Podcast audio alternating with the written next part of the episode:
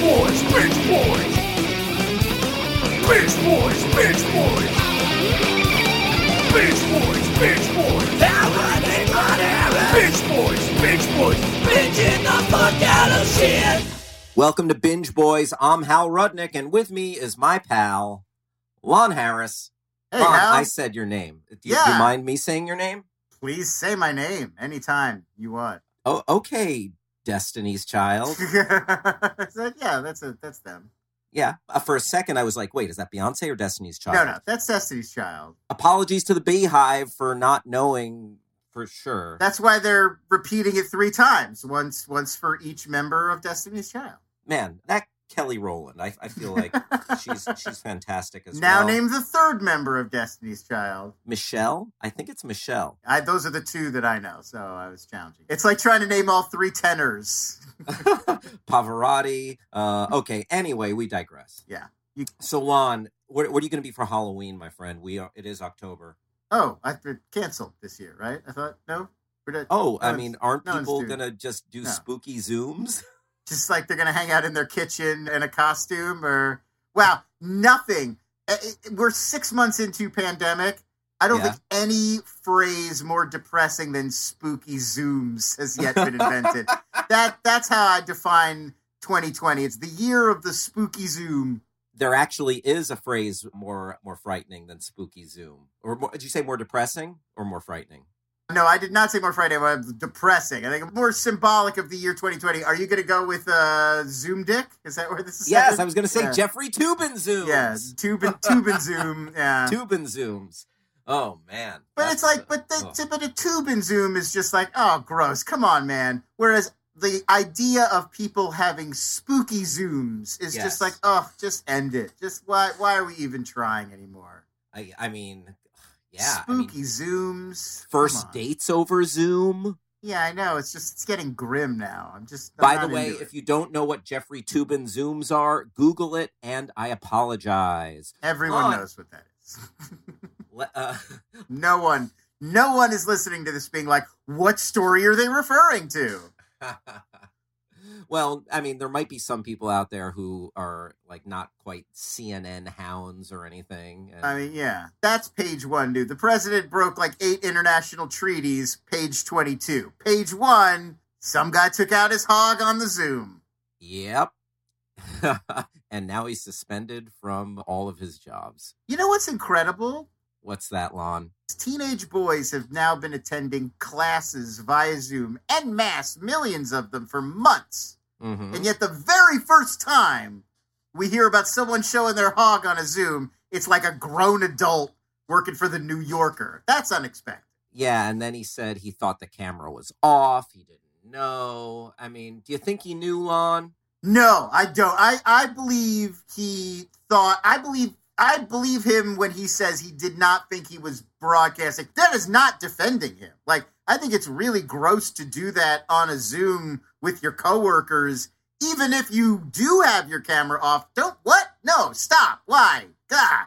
Yeah, th- like that's too work adjacent. That's like being in your cubicle. Yeah, no, I don't. I don't like anything about it or the ramifications of it. But I do take him at his word that he it was not exhibitionism. Like he didn't want his coworkers to see him doing that. He thought he had turned the camera off and was doing something else, and it just was a was a was a terrible, tragic mistake on his part. Indeed. You know that moment? I don't know if you've ever done this. I have done this where you are text messaging something not super nice about someone, and instead of the person that you're intending to send it to, you send it to the person that you're talking about. Has this ever happened to you? This happened to No, me. I've I've done that in real life though. I- Wow. I, I did that IRL. I was at work one time, and there I was just joking because I'm, a, I'm you know I'm a real big doofus, and I like Right. to say stupid shit just Yes, to get ex- reaction. in my defense, yes, it's this rather than me being like a horrible person who's just gossiping about people. But yes, continue. I was talking to my buddy about this woman who, like, from a different office. This is back when I, I had a corporate job for a little while. This woman, Irene, I was just joking and saying, Oh, me and Irene, ice cold. We do not get along. And I put my pulled my fingers like really far apart. Like, Uh-huh. yeah, we do not Yeah. see eye to eye. And then I did not realize that she was on the other side of a wall and she stood up and said, It's not nice to talk about people when they're right in the same room. Yeah. And I spent the rest of the week apologizing to this woman. Yeah, and no- Irene, if, if you're listening, which I am certain you're not, I, I I'm sorry. I was just joking. You're you're you're a fine fine lady. Yeah, there's no coming back from it because it's like, well, that's what I really think. Like, I what, what could I even say? Like, now you know you've been granted access behind the curtain. Like, I can't put this back in the box. Like, that's what I really think. No, I just had to fall on my sword, the sword of just I'm a dipshit. I'm just a dipshit.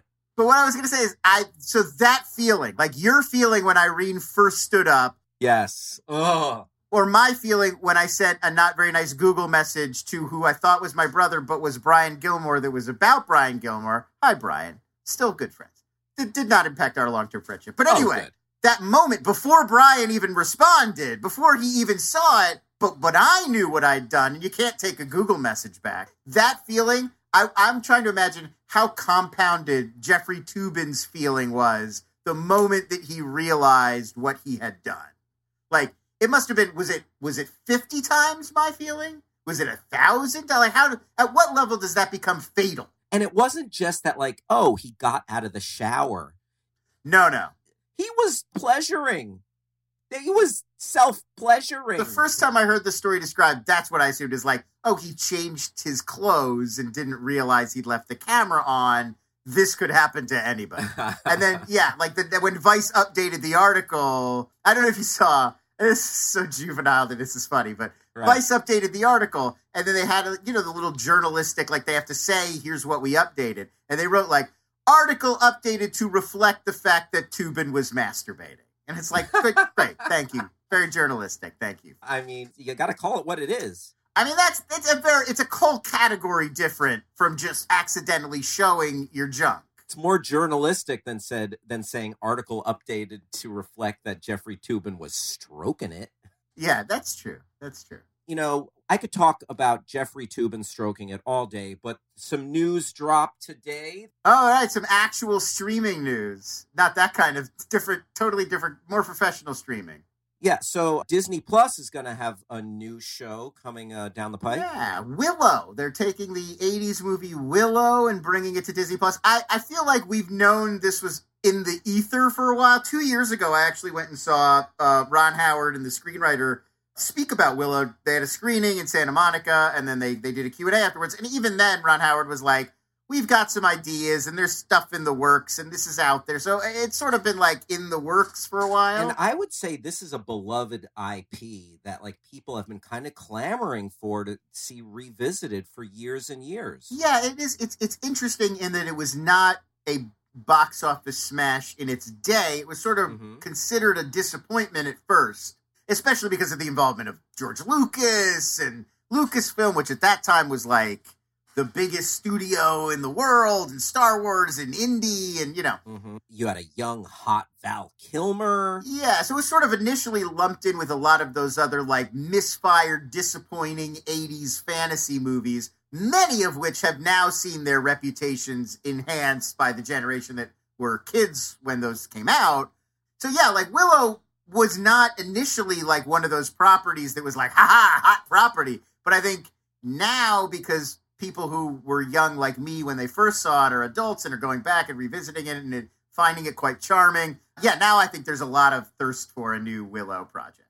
Yeah, and uh, Warwick Davis. I mean, the guy, his his IMDb is just like you know, it's it's a Hall of Fame IMDb. Yeah, le- legendary status in in geek culture for sure. and also just a super awesome dude parodying himself in, in the Ricky Gervais comedy. yeah, li- life is short. Yeah, life is short, and I, I do my my you know I, I do shed a tear that we Val Kilmer is probably just too ill to be a part of it. That brings me down. I think the the thing to me that is most interesting. No, no shade to Val Kilmer, who's brilliant in the original Willow and a great actor and, somebody I, I appreciate very much.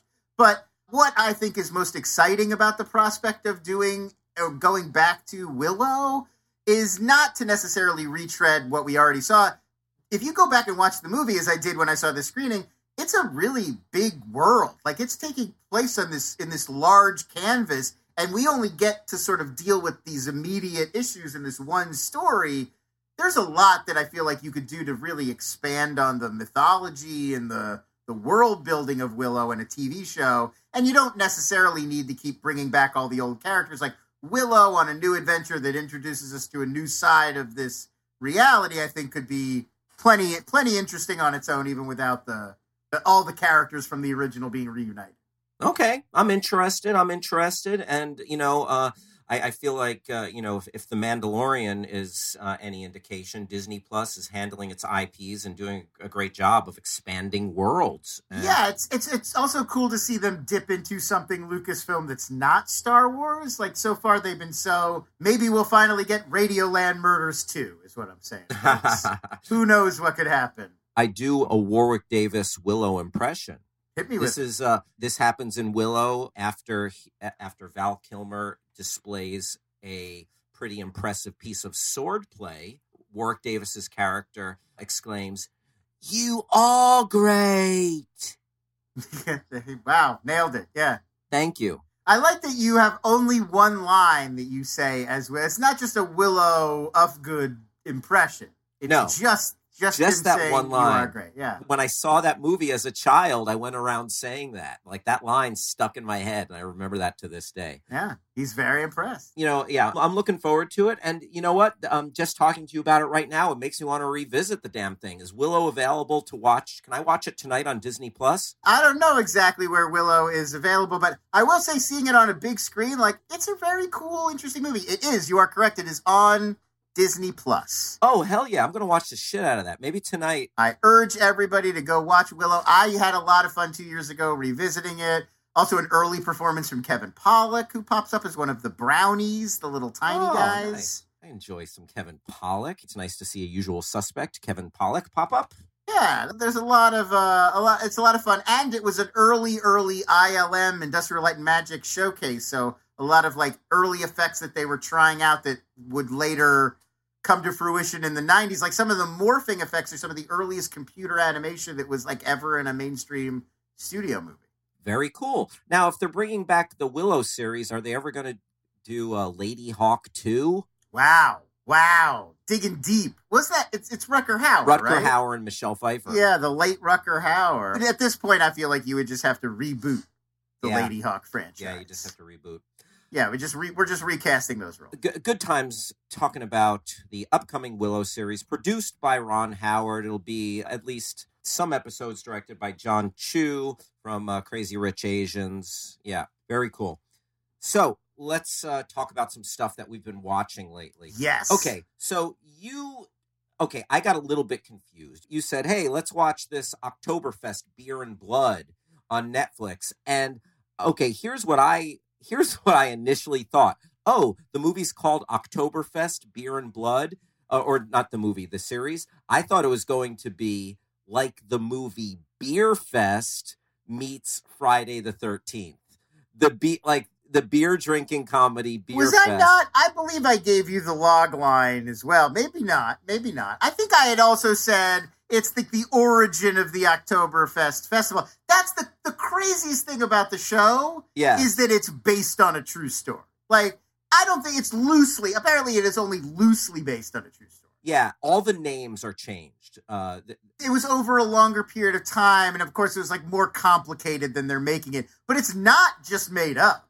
yeah, Eh, unlike Fargo, that says it's Yeah, no, Fargo is totally made up. But no, so to, to give people the sort of the log line, yeah, it's it's set at the turn of the 20th century in Munich, and it's basically about how Oktoberfest went from being a local beer festival that was popular in Munich to a worldwide the recognized fucking event. Lollapalooza of right beer to like parties. what it is today where people from all over the world know oktoberfest and want to go one day and it's this huge thing uh, and of course as with all human institutions that story is like well a lot of people had to get murdered and it was like criminals and that's what cor- massive corruption was required to bring this thing that we all know about about There- there's not a ton of blood though. It's Oktoberfest beer and blood. it's not Peaky Blinders. It's as much about the political maneuvering as it is about the murder. Yeah, totally. Yeah, I mean, I, I would describe the feel as kind of uh, yeah. I, there's a Peaky Blinders kind of feel. It's a little bit uh, uh, like I'm getting like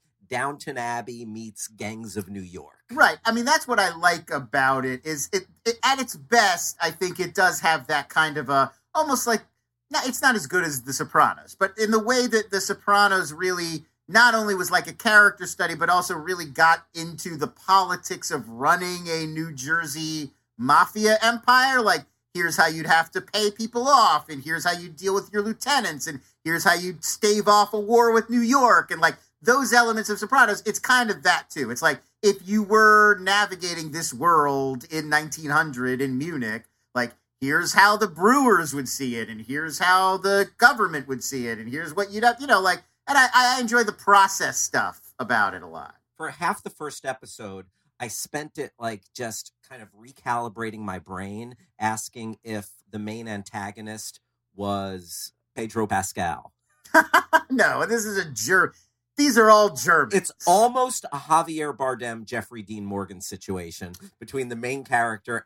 You got to admit, he looks a little bit like Pedro Pascal. It's like Germany's answer to yes, that kind of a a guy where he's he's like dapper, like you could believe him maneuvering in these high society worlds, but he's also like capable of violence and brutality. Lon, could you please just call him Germany's Pedro Pascal? yeah, yeah, I could see where you're going with this. Germany's Pedro Pascal. I felt like he almost had like a Hugh Jackman vibe at times as well, like a dark Hugh Jackman, like a Greatest Showman in the first half Hugh Jackman, like a like an almost dastardly Hugh Jackman. I could see that. I'd call him a little more like uh, Germany's Pedro Pascal. So I would say this show. It's I, I wouldn't call it a must watch if your queue is starting to run dry, it's worth it. There's so many foreign movies and shows that we would never have gotten access to before that now you can just watch with subtitles because they're on Hulu or Amazon or Netflix. Like all of these companies now are international and like they want to buy stuff for people in Germany to watch, but we reap the benefits because they put them up all over the world and do the subtitles anyway. So it's really fun. Like I really enjoy seeing how other countries approach the same kind of genres and shows that we're making now and to like spot the formulas like this show was obviously inspired by an American show, and an American show took inspiration from this Danish show. And like we're having this kind of conversation culturally that we've never really had before, at least that I could personally be part of you know and you bring up the sopranos i feel like the sopranos has such like a fingerprint on so many shows just these deep dives into how organizations or how entities have become and grown. So you have like the inner workings of the mafia. There probably wouldn't be a mad men without sopranos. The imprint on oktoberfest like the, it, it is a kind of a sopranos of beer I, you know? I mean I, I think there's a case to be there's a few shows i think you could do this for but like only a handful. Like i think you could do this for twin peaks. I think you could do this for buffy the vampire slayer mm-hmm. where you i think you can sort of set that show as like this was the moment that peak tv started. And like this was the show that ended up inspiring like everything that came after. Oh yeah. Buffy is that it's that mix of episodic and season long arcs and it's like supernatural crazy b movie genre stuff but also it's still like love stories and high school stories and relatable stories. And like so it's got that and then sopranos has got this like it's the it's this like novelistic like interior story about this very dark anti-hero but who's like conflicted and it's like this deep dive into that guy and his psyche and like that's Mad Men. That's Breaking Bad. That's like all these other shows follow that. So there's like only a few, and then Twin Peaks, that like ongoing mystery and the crazy mythology and branching off into a hundred different directions and the huge ensemble and everything. Yeah, I'll, I'll give you I'll give you one more. The Larry Sanders Show, I think, has yeah. Oh yeah. You can find the influence of that show just as far as being a single cam uh, show and almost again that that like early mockumentary feel. It's almost The Office years before there was a The Office or 30 Rock or like, you know. Yeah, for sure. Oh, 30 Rock, the show within a show aspect, which they don't do as much on 30 Rock, but I yeah, think it's a but, straight line from Larry Sanders to 30 Rock. Yeah. Oh, yeah, absolutely.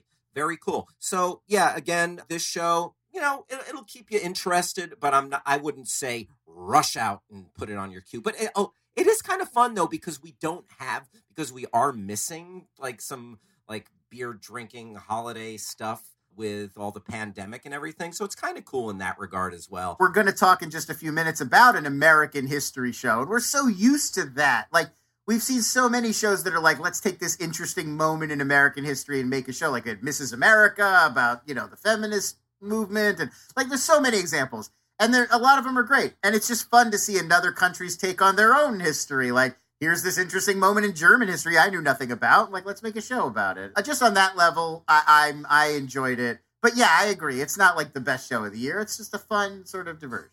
Yeah, it gets the job done. And you know what? Maybe have uh, a handful of, maybe drink six Heinekens uh, along the way. Yeah, fair. That's Dutch. Heinekens are Dutch.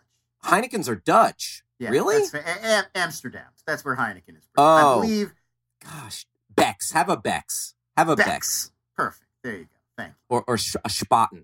Have a There Spaten. you go. That now we're talking like Oktoberfest type beers. Have a have a nice Marzen and settle in. There we go. Lon, let's talk about. Oh, oh and uh, again, that's on Netflix. Let's uh, move over to the Showtime network, and they have a new prestige uh, limited series, Oh, Good man. Lord Bird. It is very prestige. Oh yeah, Yeah, it's about John Brown, who's best known for the raid on Harper's Ferry pre Civil War, firebrand, sort of, according to this show, lunatic abolitionist who, you know, basically like led this sort of private army around, you know, slave states, freeing slaves and generally causing trouble for yeah. slavers. Largely based in Kansas, fighting these pro-slave enforcers that were represented by wearing they wore red shirts, the fighting the red shirts. the interesting thing about the show and what I think makes it work as well as it does is that Brown's not the main character. It's like it's the first it, for a long time. There have been these kinds of narratives. Glory, I think, is another great example. The sort of like the white savior idea, where it's like let's look at slavery through the lens of a white character who's on the right side of history, and we'll get to see slavery that way through that lens. Uh, and Glory, I remember, is a movie a long time ago that was just starting to sort of be self aware about that. And like, hey, let's take a break from Matthew Broderick and just hang out with Morgan Freeman and Denzel Washington for a while, just to give you a taste for Andre Braugher's perspective instead of just rooting it in the, the Colonel. I think Good Lord Bird also makes the very wise choice of making Onion a, a freed slave or an escaped slave the actual protagonist. Sort of a teenage sidekick adopted by Ethan Hawke's character. Right. Who's not historically a real character, by the way. Gotcha. Yeah, but it is nice. I feel like it's very important to go back in history and tell these stories through the lens of a person of color because we have so many tellings of these tales the North and the South and Civil War stories and Revolutionary War stories. But meanwhile, the people of color who are enslaved, who are getting the brunt of this horrific treatment, are for so long have been largely silent. So it's really refreshing to have the story uh, filtered through that lens.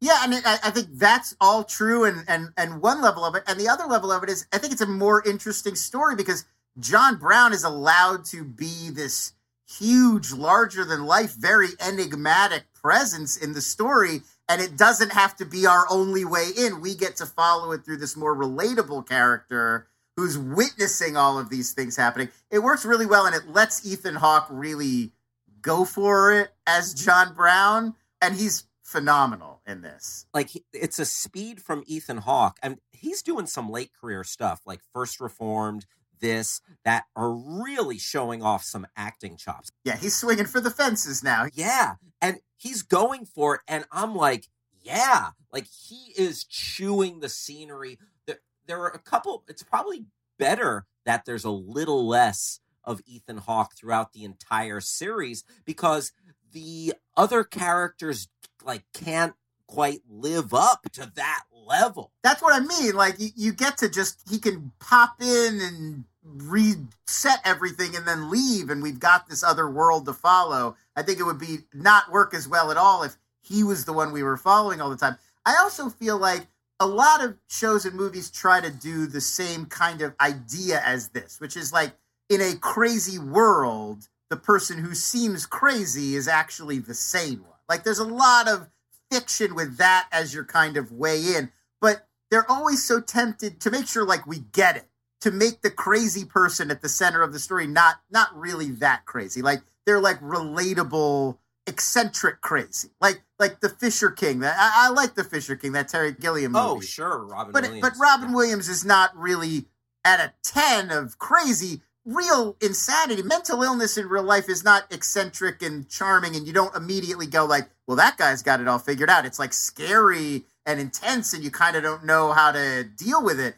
And like that's where Ethan Hawke is at at all times in this. He's not making you feel like, well, this guy's got it all figured out. He's frightening.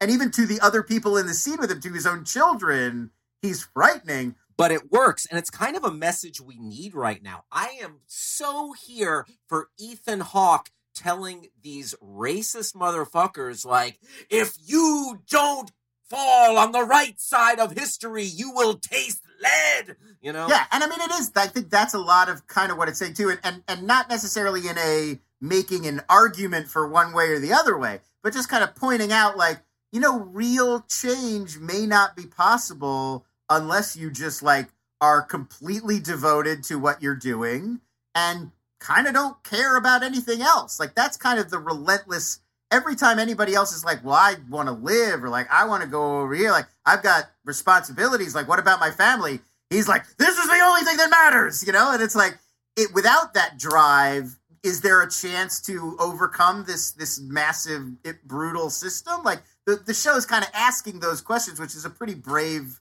thing to put out there. You know, like I think we like to think of, you know, donate your money and go vote, and you've done your part. And I think this is kind of saying like this guy was like, I'm going to live this cause every day until I'm dead because that's that's how much I want this thing to change. Yeah, and we see it incrementally through life. Like just real change is not easy and it's not a comfortable thing. And you know, people are gonna get mad at it. You know, yeah, someone I mean, wants do you kind of need to be this sort of lunatic to really succeed?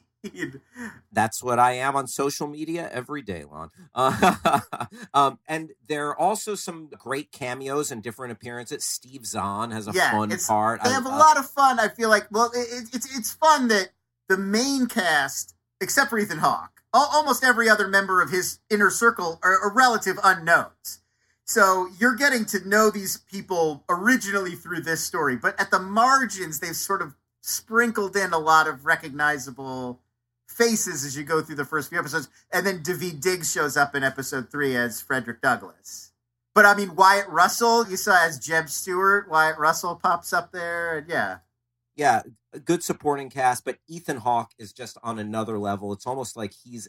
Sometimes it feels like he's in a different show than everyone else because his acting is so huge. But that's just the legend of John Brown, and he really is. It like it's a command performance. Absolutely worth checking out simply to see Ethan Hawke and his just proselytizing and raining down hellfire on these uh, slave traders and racists.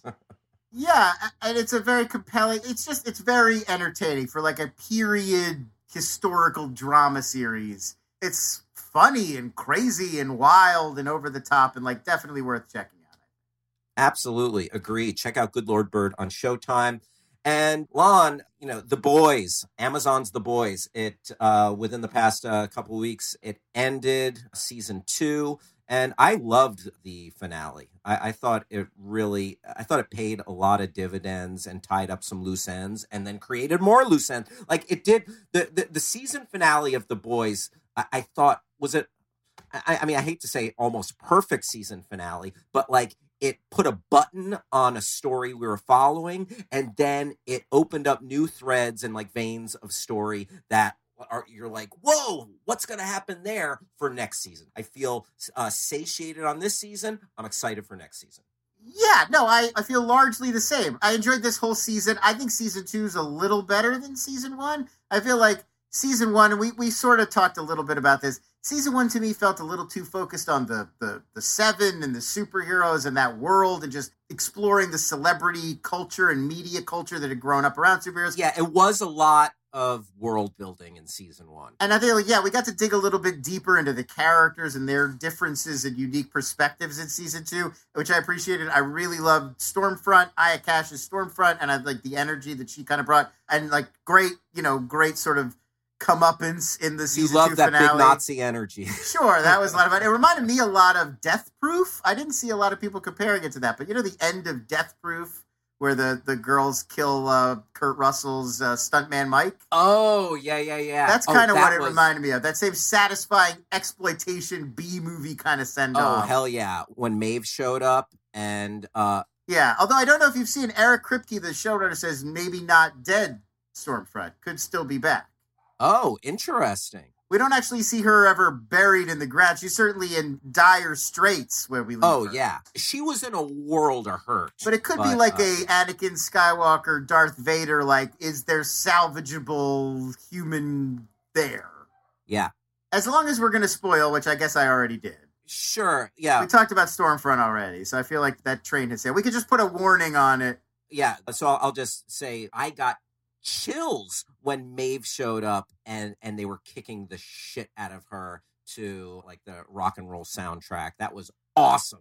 Like that's one of my favorite TV scenes in a long time. It was a lot of fun. It was very satisfying because she's just been such a great nemesis for this whole season. It is a great setup for season three, but the Congresswoman being the head exploding nemesis that we've been looking for, I just I found that beat a little confusing for a few reasons. I'm sure we're going to unpack all of this next year. It's only going to bother me until The Boys season three. But two things. One, when she's blowing up people's heads in the actual meeting room, Mhm. her eyes don't change. But then later, when we see her and she's blown up Goran Visnjic's head, the head of the Church of the Collective, her eyes are all cloudy. So I guess maybe there's an explanation like she had contacts in, or she had she doesn't have to cloud her eyes. Or did she close her eyes and do it? I guess, but it felt to me like a little bit of a like. Obviously, we don't think that it's her just because she was right there, and we would have seen if she was the one doing it. It feels Right. like a little bit of a cheat to me to just not have her. Like sometimes her eyes cloud over, and sometimes they don't. The other thing, and this is not a problem, this is just a question. okay.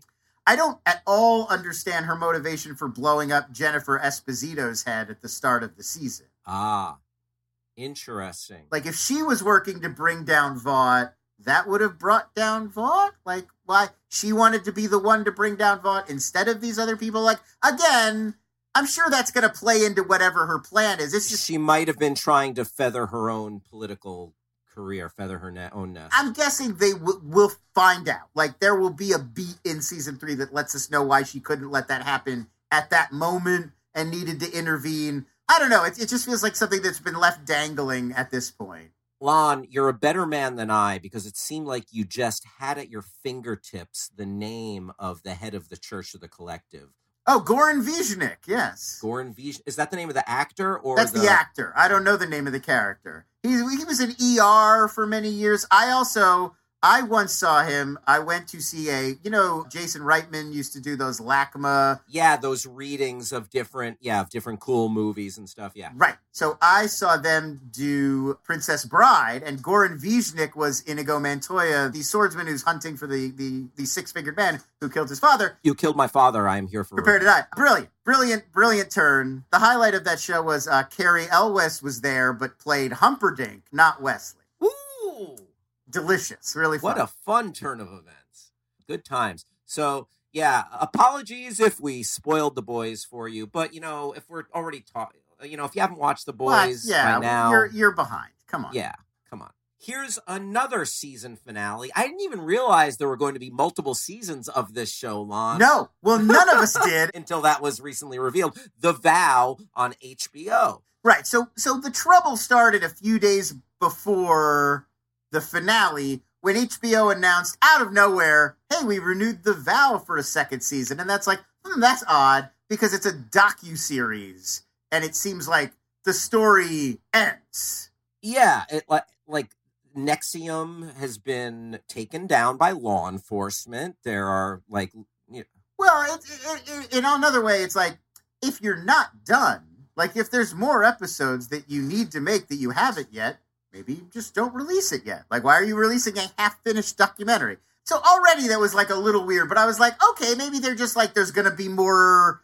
survivors, more people to talk to, whatever. I was like, okay. yeah. What's the big revelation? What? So yeah. then I'm I'm watching the finale. yes. and there's a sequence and again spoilers for the finale of the vow which is not much of a fin- finale in name only towards the end of the show they all of a sudden shoot these sequences where one you see nancy salzman who was the like the second in command like the president of NXIVM the company and you see they show her little ankle like monitoring bracelet and it's clearly nancy and they're getting ready to interview her and then they cut away to one of those Tiger King, like, look at the exterior shots of the prison, and you hear the, like, phone call from prison, blah, blah, on the narration. And it's Keith Raniere in jail. They have him on the phone, and he's like, You want to get into it? Let's talk. And, and at that moment, I was like, Wait, there's not that much time left. And at that moment, they cut to black, and it's like credits. And it's like, So you had the two central figures in this entire thing nine hours of episodes Mm-hmm. leading up to finally look who we're going to talk to the two people who actually did this who are actually behind this scam but we're not going to show you anything having to do with them until season two. You've just wasted this entire first season of show. It's that's not even just a tease. A tease is like okay i've been teased. I'll watch next season. This is like fraudulent advertising? Like like they there's nine hours of the vow and i've been defending the vow. I've been out there like look people are giving it a hard time. There's a lot. It's good that they built the story this way. They really let you get into the mindset of blah blah like i was the defender. I was the guy backing them up and now they get to the end and it's like we had episodes where catherine oxenberg is making out is making people juice Yeah, they were absolutely slow playing Nippy and whoever else. There's like, uh, whole there's like whole episodes that are just about well, this was what we we played volleyball with Keith and he explained uh, cloning and it's like ah, you got him on the phone. Just I want to hear some of him on the phone. I, I mean, you can you can make an entire episode with just people talking about the smell of the burning flesh. Like they made so much out of the branding. It's like okay, I, I Ah. get it. Seeing that made me crazy. Yeah, it's a, it's a it is a little bit like if Alex Gibney at the end of Going Clear was like, "Oh, and by the way, we have the secret L. Ron Hubbard tapes." Fade to black. Watch the sequel. Yeah, it'd be like at the like Roger and Me ends with uh, Michael Moore being like, "Oh, actually, he uh, Roger just agreed to an interview, but I'm not going to do it until the next movie." Like, no, You were trying to get him- We were here. that's it's Roger and you. That's why we showed up to the theater. It's like a 35 year old reference. Nobody's going to catch that. Yeah, if you haven't seen Michael Moore's Roger and Me, it's a That was the first big breakthrough Michael Moore movie. He was trying to uh, get a sit down with Roger Smith, the CEO of General Motors, to Yes. talk to him about why did you ruin Flint, Michigan forever. Yep. Um, it's a great movie, but Yeah, there you go. fantastic movie. But Lon, I feel your pain on the vow. But he actually closes it at the end. That's the point I'm making. He gets kicked out of Roger Smith's office. The end. Yeah, it. I mean, I I can't. Man, what's a, a theatrical movie that like ended with? Oh. wait, was that all just set up? Oh yeah. Oh, I got a great one. The, the name of the film is Alita: Battle Angel. Oh yeah, you know I enjoyed Alita, but like I oh no, I rarely laughed as heartily as at the end of that movie when you go finally you go up to like the real world, like the the exclic Elysium where they want to get where they're talking about for the whole movie. And you see the big nemesis that we've been waiting for to talk about. He's wearing these weird little futuristic glasses, and he takes them off, and it's Ed Norton for like no reason. Like you're teasing us for movie two with like oh, Ed Norton is the big bad guy. All right, it doesn't seem like that much of a coup, but okay. Uh, I did like the effects in Alita. No, I listen. It's not a terrible movie. It's just it when you get to the end, you realize that the whole movie is really just set up for the real movie, which is the next movie. Do you remember when conservatives were pitting Alita versus Captain Marvel? What do you say? You say "were" like that is not still happening every day on the internet. No, that never that never oh ended. It was like this weird. It You started miss with me with that bullshit. it started with like, no, we're not misogynist just because we don't like Captain Marvel or any other women superheroes. See, we love this movie about like childlike badass robot girl who needs a man to like build her and give her a new brain. See, we love women. Shout out to Rosa Salazar, who's awesome in that movie, by the way. But Yeah, why can't you all be child robot brides who need an, a body upgrade? you know what? I thought both Alita and Captain Marvel were fine. They're both they're both fine and perfectly entertaining action. Lon, do you feel a little bit better that you got your feelings about the vow off your chest? No, Oh, still pissed. no, I need to process all of this fear and anger that I'm feeling. I'm concerned I'm going to become a suppressive person. Speaking of someone who's experiencing a lot of anger about something, who wanted a forum to express that anger, we have a guest who wanted to talk about something that they feel is underrepresented and wants some time. So I'm going to step away from the microphone and let our guest step in. If that's Well, fair okay with enough. you, Lon. Yeah, please, by all means. I'd like to welcome Reginald Robideau. Reginald, thanks for joining us. Welcome, Oh. welcome to the show. Well, I appreciate you having me. I'm I'm an, uh, I'm an older fella, but I still watch a lot of plenty of television, and I just want to say that I am furious with you, Lon Harris, and with you, Mister Hal Rudnick, uh, for not talking about the greatest show on television, Gilligan's Island. Where is the Gilligan talk? Well, I'm, I'm a little confused. Is there a new reboot of Gilligan's Island that we've missed? Did they bring it back? No, they're not doing they're not doing the reboot or the redo or the sequels or the prequels. They don't need it. It's the original, the genuine article, 1964 to 1967, Gilligan's Island, the 3-hour tour. Is that even available to stream anywhere at this point? I, I really feel like it's an older show, sir. I don't know. I own all of the VCR tape I taped of the program when it ran in syndication Oh, okay. Thank you for adding syndication. I was worried you were going to make a horribly anachronistic mistake there, sir. I'm glad that you mentioned syndication. No, I realized they didn't. Listen, I was alive. I saw it when it first ran. Sure. And then I watched it year after year. And then when VCRs came into play, oh, that was my time to shine. I popped a tape in there and I recorded every episode. You know what? I think part of the problem too might be that there were only three seasons of Gilligan's Island, so it's really it's it's it's not a it's not maybe as long running a show as you would maybe think. There's under a hundred episodes. there were there were 62 episodes. And I'll tell you what, there were three sequel movies. It was so such a powerful moment. Between 1978 and 1982, there were three sequels. That's true. That's true. But uh, I, What? I, I what? thinking. what? I mean, what? it- it- what? What? What series spawned three feature-length sequel movies? uh, the Mission Impossible. Ah, all right, you smarty pants. All right, you. I ought to whack you in the head with a coconut. I would like to. I believe we've also had three Charlie's Angels. Oh, how dare you! How dare you prove me wrong, you son of a bitch! Listen, I'm just putting I'm just putting ideas out there. I will come to your house and whack you on the noggin with a coconut. Well, just- nobody wants that. No, they don't. But I, Oh. You you could also turn that into a phone. I mean, you're a valuable piece of technology, the coconut. I will tell you what, Lon Harris.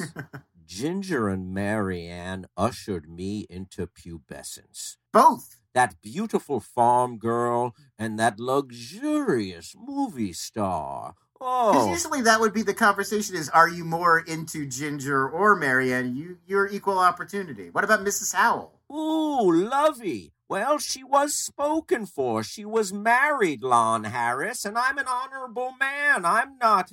But I'm pretty sure Jim Backus long dead, so you might have your opportunity now. Well, Lovey was a very classy woman. She knew how to dress, and if she, if, if I would let her be my sugar mommy. I would absolutely let her be my sugar mommy. You know, here's a couple of Gilligan's Island's fun facts for you. We're just going right into fun facts. Okay. Oh, yes. You know, the ship, the Minnow, The SS Minnow, you're familiar, that was on the three hour tour. It was named after Federal Communications Commission President Minow, whom creator, show creator Sherwood Schwartz loathed. The Minnow is most famous for Minow, the the the the the the, the, the, the head of the Federal Communications Commission. He was famous for giving a speech in which he called television programming a vast wasteland. I think this is wrong. I don't. It's the minnow. It's named after like a baby frog. That would make more sense. How dare you contradict me, Lon Harris? I feel like it's named after uh, ty- the minnow, the tiny uh, freshwater fish, or what have you. All right, let me ask you. Okay, you're so smart. Let me ask you a trivia question. The skipper from Gilligan's Island. What was the character's full name? No, no one knows this. I know it. It was Skipper Jonas Grumby. That's not. That's not a real. It's true. I think we're learning in real time why we've never had more Gilligan's Island talk on this show. Uh, because it's a nightmare. All right, you damn fool. Go ahead and name your top 10 episodes of Gilligan's Island. And go. There's the one where they almost get off the island, but then at the last second, Gilligan messes something up and they don't get off. Now you're just pulling my leg, you son of a bitch. I want to come down there and take out your knees. I want to take out your knees with my cane and make you bow before me and praise Gilligan's Island. See, because, folks, that's the structure of every episode of Gilligan's Island. Like the professor invents this ham radio with coconuts, and they manage to get like a, a ship that's coming nearby and contact them but then, like, the ship comes and Gilligan sends them away because he's stupid. Listen to me, you bearded son of a bitch. You think you are smart, but I'll tell you what, you are no professor. Oh, Even though they call you the professor in the Schmoedown. I'm not as good as the TV professor, who was also in This Island Earth, uh, a, a terrific 50 sci fi film. Trivia question Give us the professor's character's name. Oh, you mean aside from the professor? Yes. No, I don't know. Professor Roy Hinkley. Is he the father of the guy who shot Rankit? No, he's not the father of John Hinckley. That's John. All right. Also loved Jodie Foster. Though. And that was John Hinckley Jr. He was a junior. Well, that's what said the father of the guy who shot Rankit. It would be John Hinckley Sr. Yes, exactly. Oh, Lon, you are not as bright as they make you out to be. I'm going to come down there one day and crack you on the head with a coconut. But I appreciate you giving me time. Everyone, look for Gilligan's Island. Where's it streaming, Lon? Tell me that, you binge boy. Uh, let's, yeah, let's look up where Gil- if if and where Gilligan's Island is yes, streaming. Where can you drink in the beautiful Ginger and Mary Ann? A lot of our listeners may be too young to realize that when I was a young man, you could just turn on the TV at any random time of the day, and there was a pretty good chance Gilligan's Island would be on. Even in the 80s, it was a 60s show. I guess it was like like how Friends has remained so stuck in the zeitgeist. It was still regularly just on all the time. You can purchase Gilligan's Island episodes. Uh, you must purchase it and and write a letter to Netflix, please. Write a letter to Hulu. Tell them to pick up Gilligan's Island. Definitely don't must feel like you have to, but if you would like to, episodes are as, as little as one to two dollars on Prime Video, iTunes, Vudu, YouTube. It's it is watchable at a price. Now you're doing a public service, telling people where they can find it. And I'll leave you on one thing. If I was as rich, I'm honestly hoping we can get a sponsorship. If I was as rich as Mr. Thurston Howell III, I would start my own streaming net- network called the Gilligan Network, where it would be all Gilligan all the time. And then I would also make a spin off, the, the Baby Gilligans like the Muppet Babies. I feel like it should be Gilligan Babies, not Baby Gilligans. How dare you contradict? Oh, my heart! My heart! I am getting too worked up. I'm going to have to step away. Hal, come back in. I need to take my leave. Lon, I appreciate you talking to me, but you're still a no. All right, Lon, I apologize for Mr. Reginald Robideau. I think the other problem with Gilligan Babies is that it's not canonical because the Muppets may have grown up together. We don't really know. There's no way the Gilligan's Island gang grew up together. They just met on the three hour tour. Right. Oh, but you know what? Maybe in subsequent seasons they could have had some children. Yeah, but then those would be original baby. That's not interesting. Then it wouldn't be baby versions of the characters. It would But you got to connect the IP, so you call it Gilligan's Babies or Baby Gilligan's. Uh, that I don't like at all. I think you got to have a baby Gilligan, a baby Skipper, a baby Ginger. Like that's what people want to see when you're promising Gilligan babies. I just don't know how you explain baby Gilligan hanging out with baby Mary Ann. They would not have met until that fateful day. Damn it. When the tiny ship was lost. yeah the, the seas were getting rough. Real head scratcher to bring. You and Mr. Robideau can maybe work that out behind the scenes. Yeah, he's downstairs drinking coffee now. Yeah, that's Lon, a problem. This has been a very enjoyable walk through certain streaming shows tell us where we can find you. Definitely look for me on Twitter at LONS. That's the best spot. That's where I share all of the good stuff that I'm doing. And if you want to read my thoughts about streaming TV every single day, where we cover all this news, nothing to do with Gilligan's Island, uh, you can go to inside.com slash streaming and sign up for the Inside Streaming newsletter. Lon, you're the smartest man in streaming. You know it you, you, backwards and forwards. You can find me if you just follow the sound of the barking dog. or you can go to at Hal Rudnick, H A L R U D N I C K, on Twitter or Instagram, where I'm doing lots of stupid stuff and talking streaming, movies, and, you know, whatever crosses my mind. I want to thank Starburns. I want to thank uh, Owl Nation. Hoot, hoot, Lon. Hoot, hoot. And uh, thanks, everybody, for watching. Thanks, watching, listening. oh, man. I really I fumbled the ball on the goal line right now. Completely there. the wrong sense. You had five choices and you you went wrong. Thank you for smelling.